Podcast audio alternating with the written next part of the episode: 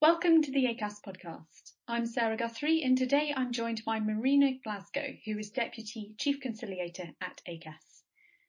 We're asking today how managers can keep in touch with their staff when they and their teams are working from home, which might seem like a simple question, just keeping in touch, but if you've been working and managing from home during the coronavirus pandemic, it's highly likely that you've come up against some challenges for example, in a recent survey of 1,000 employees by the organisation and platform Totem, around half of employees felt it's been harder to work as a team, they feel less motivated, and it's harder to reach out for help from teammates.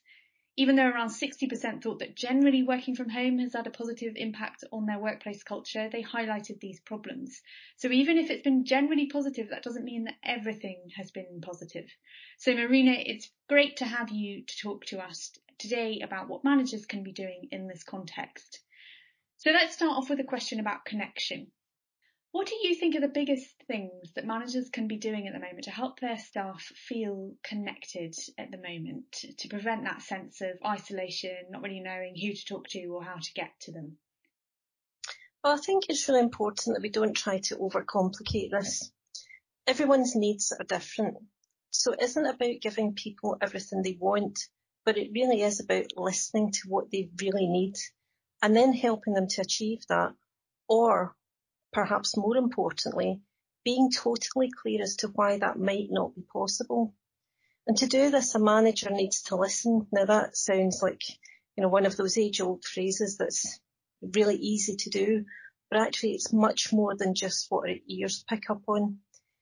Listening really involves asking questions, clarifying things, helping the person you're talking to also really understand what it is they need.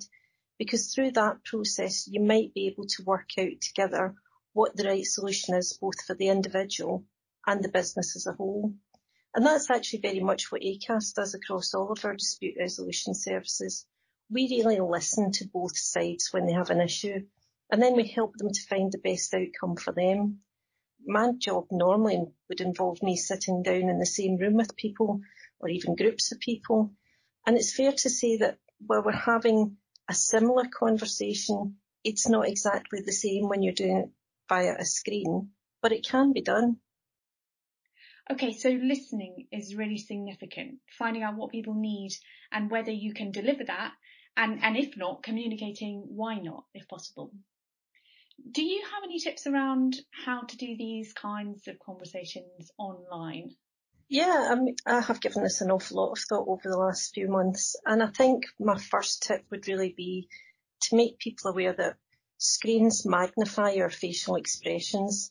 Having a conversation via a screen also gives us a chance to see our own face when we're having that conversation, and that's actually quite a bit weird. But if you're speaking to someone and they appear to be frowning or distracted, it may be they're just being distracted by pop-up notifications on their screen. So don't always assume that they're becoming disengaged from your conversation or they've stopped listening. And I think you also need to know if people are reluctant to have their camera on. That might be because they want to have some privacy of their surroundings, especially if they're trying to do that difficult balancing act at the moment of keeping work and home separate. But it could also be that sort of initial warning signal that something's not quite right having lots of people in a virtual meeting might make it difficult for some people to feel that they're being heard. And as I said before, employee voice is fundamental to engagement. So if they're the kind of person who would normally just, you know, sort of wander along the corridor, knock on a door, speak to a colleague or a manager on that one-to-one basis, they might not actually feel comfortable speaking out on such a public forum as everyone involved in a Teams conversation. So I really think to keep people engaged, managers need to have a conversation with their people, agreeing how they're going to work through this together. And it's important in that that they talk about what the business needs, but that should be balanced with what the person needs to enable them to support the business. And it's really vital that there's a clear communication channel available that works across a range of needs. In ACAS, we've heard some great examples of weekly catch-up sessions and virtual coffee breaks, or even greater levels of contact with representative bodies. And each of these gives that opportunity for that employee voice to be heard. And that's so important at the moment. a few years ago, when I was conciliating in a particularly challenging case involving roster changes in a big industrial setting, um, I asked the, the group of people central to the dispute what they were hoping to achieve with the process. And it was really interesting what they said to me. They said, we just want them to hear us and we want them to acknowledge the difficulties these changes will mean for us. We have options that we could put to them, but we haven't done so because they aren't listening. Mm, that is difficult. So to summarise what you've just said there, being aware of the differences between online communication and in-person communication is really important.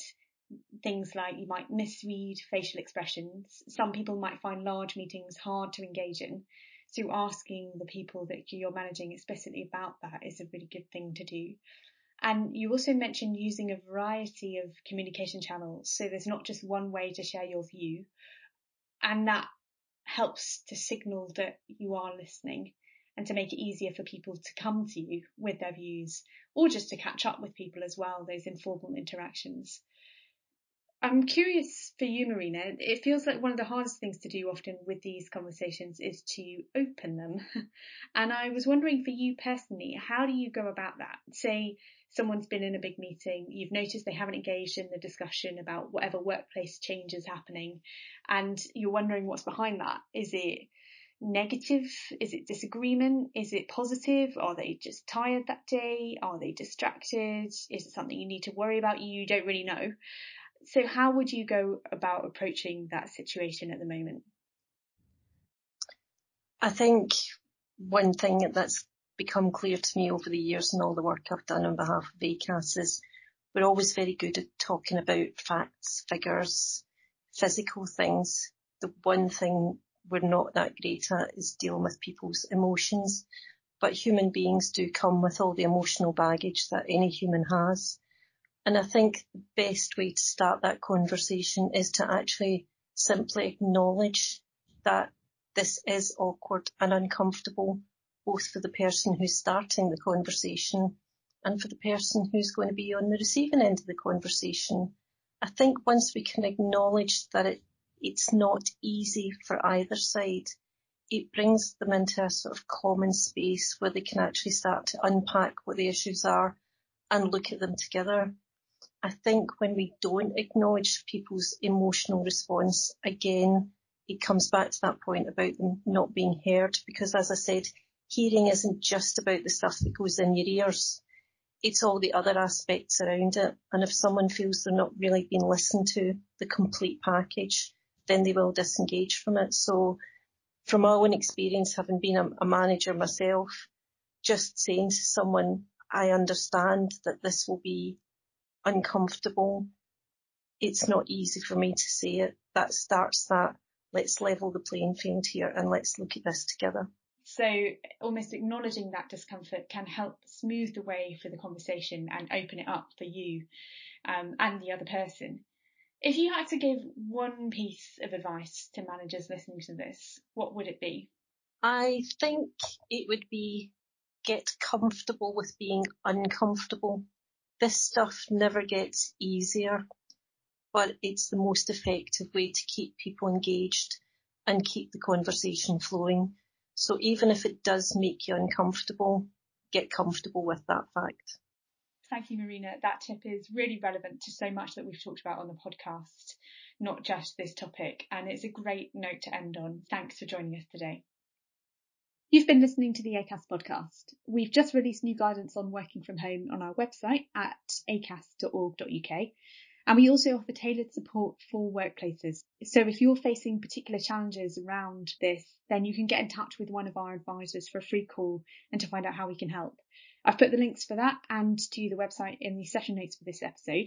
If you're interested in employee voice, which came up a little bit today, then we've also got another podcast on this, which goes into a lot more depth which I've put in the session notes for this episode too.